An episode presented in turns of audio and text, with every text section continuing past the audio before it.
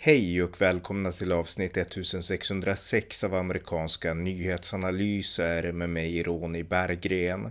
En konservativ podcast som kan stödjas på swishnummer 070-30 28 95 0. Här ger min kollega John Gustafsson en kommentar om Boris Johnsons beslut att avgå som Storbritanniens premiärminister. Varmt välkomna. John Gustafsson, välkommen. Tack så mycket. Vi gjorde en podd häromdagen om eh, att Boris Johnson var på väg ut och det blev precis så. Boris Johnson har nu beslutat att avgå. Han är fortfarande kvar som premiärminister men han, har, han kommer att avgå och eh, ja, längre fram kommer någon annan att ta över. Kan du berätta lite om, om det som hände sen, sen vår senaste podd? Ja, det som hände sen vår senaste podd det var ju egentligen att eh, de avgångarna fortsatte. Det var över 50 stycken som hade avgått vid det laget och Johnson slutligen kastade in handduken. Eh, och eh, det var tydligt för Johnson att han kunde, han kunde inte hitta några ersättare eh, till det här. Så jag, menar, jag tror att det tog ett tag för verkligheten att funka in, men, nej, men det, det var kört helt enkelt. Mm. Och eh, vad innebär det här då för hans, eh, han kommer sitta kvar, hur länge ungefär vet man? Alltså vad kan han göra nu när han sitter kvar och hur länge sitter han kvar? Eh, det återstår att se. Man har pratat om att han kan, eh, han kan avgå redan på, eh, redan måndag som premiärminister och låta någon annan ta över och leda en expeditionsministär.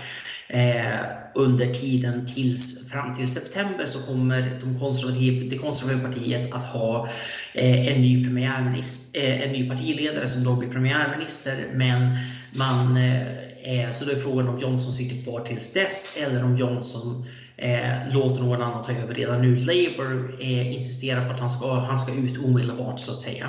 Mm. Eh, jag ser inte riktigt vitsen med det om jag ska vara helt ärlig för att eh, det är ändå ett väldigt jobbigt geopolitiskt läge Europa befinner sig i där Johnson har en väldigt stor kompetens om han kan sitta kvar till september kan göra ganska stor skillnad och göra övergången lättare eh, snarare än om Johnson ska lämna över till någon annan nu som sen ska lämna över till en tredje person i september. Då har man inte råd med när, när det utrikespolitiska läget ser ut som det gör. Nej, Nej den, den analysen delar jag. Eh, en person som skrev en väldigt, för det har ju blivit väldigt mycket kritik mot Boris Johnson även här i Sverige i svensk rapportering som har betonat att han var, ja, att han var, gjorde konstiga utspel, att han var liksom alldeles för drastisk och att britterna vill ha en vanlig politiker. Hörde jag en eh, liksom svensk korrespondent i Storbritannien säga. Och eh, jag delar inte analysen utan det jag tycker sätter fingret på det bästa är det är Daniel Hennan. Du skickade en tweet som han hade tweetat ut och han twittrade att eh, Johnson hade sina svagheter men han lyckades leverera. Han levererade Brexit och han gjorde många bra saker. Och eh, det tycker jag var en balanserad beskrivning av både Johnson och situationen. Ja, och grejen är det att jag menar, det där önsketänkandet önsketänkande från svensk media. Eh, det finns ingen aptit alls för vanliga politiker, i synnerhet inte bland det konservativa partiets väljare. Det finns ingen aptit eh, för, för sådana. Utan eh, jag menar, det som det finns, eh, det, det, och jag menar, det ska vi också säga att Keir Starmer har haft otroliga problem. Keir Starmer är ärketypen av en vanlig politiker som har gått den vanliga så att säga, karriärvägen genom, eh, genom politiken. Politisk broiler som sedan blev eh, som sedan snubblade, in, snubblade sig in i parlamentet och sedermera blev partiledare. Eh, Keir Starmer har haft väldigt svåra problem mot Johnson just i, eh, tills den här skandalen, där Partygate som jag pratat om, eh, tills det avslöjades så hade han väldigt stora problem mot, mot Johnson för att Johnsons profil egentligen, hans personlighet, går hem mycket mer bland väljarna. Och eh, det är någonting som jag tycker att eh, de konservativa nu måste ha i åtanke när man väljer eh, vem man ska ha som sin nästa partiledare. Mm. Eh, om vi då ska gå in lite grann på den frågan, nästa partiledare. Hur har, vi pratat om det i förra avsnittet också, väldigt brett. Men hur ser, ja, hur ser placeringarna ut nu? Alltså vilka pratas det mest om nu? Ja, vi kan ju börja med vilka som har tillkännagett sin, sin kandidatur. Eh, och eh, eh, då kan vi börja med en som vi visste skulle tillkännage sin kandidatur, Rishi Sunak, tidigare, eh, tidigare finansminister som alltså avgick. Det var hans, hans avgång tillsammans med Said Javid som hade eh, triggat eh, den här eh, vågen av eh, massa, massavgångar. Eh, så det var ganska uppenbart att han skulle ställa upp. Eh, och eh, eh, sen intressant nog, vi pratade ju i förra podden om att det här med att ja, Sajid Javid som alltså var en annan, eh, en annan minister, sjukvårdsminister för Storbritannien, eh, avgick på samma gång. Och att de kanske hade koordinerat sinsemellan, det tror jag kanske att de hade, men de verkar inte ha kommit överens om vem som skulle, vara, vem som skulle bli partiledare efter Johnson, för de har ställt upp båda två. Sajid Javid har också tillkännagett sin kandidatur. Mm. Eh, så, så mycket för den koordineringen. Det gick halvbra. Eh, sen, eh, sen har vi eh, Suella Braverman. Jag nämnde inte henne vid namn, men jag nämnde henne i förra podden också. Eh, Storbritanniens eh, alltså justi justitiekansler, justitieminister, attorney general som man, eh, som man säger på engelska. Så motsvarigheten för justi justitiekansler, justitieministerrollen eh, kombinerad. Eh, eh, hon, eh, eh hon Eh, hon, har, hon eh, har tillkännagett att hon, eh, att hon ställer upp. Eh, det är också intressant att det är så många eh, det är så många kandidater nu som har utländskt, utländskt påbrå. Eh, vi har ju så, eh, Rishi Sunak då, eh, indisk, eh, som, som har indiskt, eh, indiska föräldrar. Eh, vi har Sayed Javid, eh, Pakistan, pakistanska föräldrar eh, Suella Braverman med eh, en förälder från Kenya och en från Mauritius. Jag kommer inte ihåg vem var mamman eller pappan som var från vilket av länderna, men eh, det är en ganska internationell grupp kan man väl säga. Eh, och sen har vi Nadim Sahavi eh, som har kurdiska, eh, kurdiska rötter, föddes i, eh, föddes i Irak. Och eh, Nadim Sahavi, var den som tog över som eh, som finansminister när Sunak avgick. Alltså han var finansminister i princip i ett dygn ungefär eller mindre eh, innan han sa åt Johnson att det är dags att kasta in handduken. Eh, eh så, eh, sen har vi även bland de lite mer traditionella kandidaterna, eller traditionella, men eh, där har bland Jeremy Hunt som eh, vi har vetat ganska länge att han vill bli, vill bli parti, parti, partiledare. Eh, jobbat först och främst med, med, eh, med sjukvårdspolitik och socialpolitik. Eh, länge varit en höjdare inom Torypartiet men aldrig varit nummer ett. Mm. Eh, sen har vi Tom Tugendhat som Eh, hur ska man säga, han är väl den EU-vänliga falangens stora hopp. Eh, om vi ska gå på oddsen, eh, oddsen just nu. Han är eh, ordförande, eh, ut, ordförande i en av eh, utrikespolitiska utskotten, eh, The Foreign Affairs Select Committee. Och, eh, är väl ett av de nyare namnen inom, eh, inom Tories. Har ju väldigt, eh, jag menar, väldigt lite kopplingar till Boris Johnson. Så om man letar efter förnyelse så är han väl ett bra val. Eh, sen bland de lite mer oväntade kandidaterna eh, så har vi Kemi Badenoch eh, som är Minister of State for Leveling Up Communities. Alltså den minister som är, nu måste jag förklara det här, att Boris Johnson eh, iscensatte ett väldigt stort, eh, vad han kallar leveling up-program, alltså ett infrastruktur, framförallt eh, ett infrastrukturprogram för de eftersatta regionerna i, eh, i Storbritannien, inte minst i norra England. Och eh, hon är då den minister som har, eh, som har ansvar för det programmet. Eh, sen har vi eh, vissa som vi vet kommer ställa upp, eller nästan 99% säkra på kommer ställa upp. Och det är Penny Mordaunt som jag nämnde eh, i förra podden, handelsminister. Eh, väldigt stark på Brexit, inte så jättestark i värdefrågor, om man säger så, Vogue-frågor.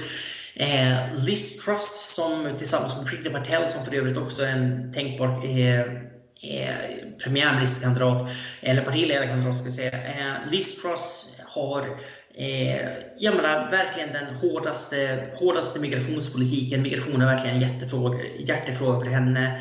Hon eh, stödde ursprungligen inte Brexit i folkomröstningen men erkände året efter att hon hade haft fel och att Brexit inte var så, så farligt som man hade trott. Så... Eh, En person, Också, en person, om jag bara får slänga en sak, en person jag läser som inte kommer att ställa upp det är försvarsminister Ben Wallace. Ja, precis. Och Ben Wallace, alltså det är intressant för han är en som väldigt många hoppades på. Och eh, det är lite oklart varför han inte, varför han inte ställer upp. Eh, det, det, var en person som väldigt många hoppades på. Han är... Eh, nej men, eh, alltså, försvarsminister brukar inte vara en framträdande position normalt sett. Men nu under den här eh, under kriget i Ukraina så har han haft en väldigt framträdande roll. Han har gjort ett otroligt bra jobb med eh, allt Storbritanniens stöd eh, för, eh, för Ukraina och även det stöd man gav Ukraina, den träning och eh, ammunition, allt möjligt liksom material som man gav Ukraina redan före kriget började. Så det har han administrerat gjort ett väldigt bra jobb för. Eh, så jag skulle säga att jag menar, men jag, jag nämnde i förra podden, jag är skeptisk till personer som stödde Remain i folkomröstningen 2016, vilket han gjorde.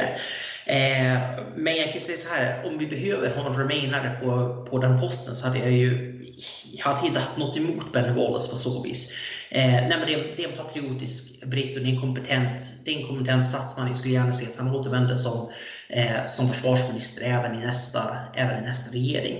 Mm, okay.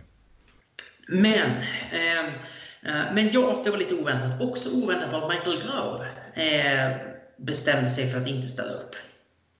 Och motiverade han det på något sätt? Eh, inte, eh, inte sådär direkt. Eh, men vi ju säga att jag, menar, jag räknade upp typ 10 kandidater. Hur många är det nu? Det är eh, åtta kandidater som har tillkännagett kandidaturer, två till som är 99% säkra på. Så det här är väldigt liksom Alltså det här fältet är, det är ganska trångt om plats, om man säger så. Och Michael Gove är ingen jättekarismatisk personlighet. Eh, och man ska också säga att jag menar, många andra hade väl förberett sig för det här mycket, mycket längre. Så att en, eh, så Rishi Sunak till exempel, eh, han har en kampanj, eh, han har en kampanjsajt nu, eh, readyforrishi.co.uk och det är bara det att den sajten registrerade han i december förra året. Alltså när den här skandalen först började så tänker Johnsons eh, finansminister att det finns inte en chans att Boris Johnson överlever det här. Och han, jag menar, han var ju på en del av de här illegala sammankomsterna han också. Det är intressant att han inte åkte dit för det.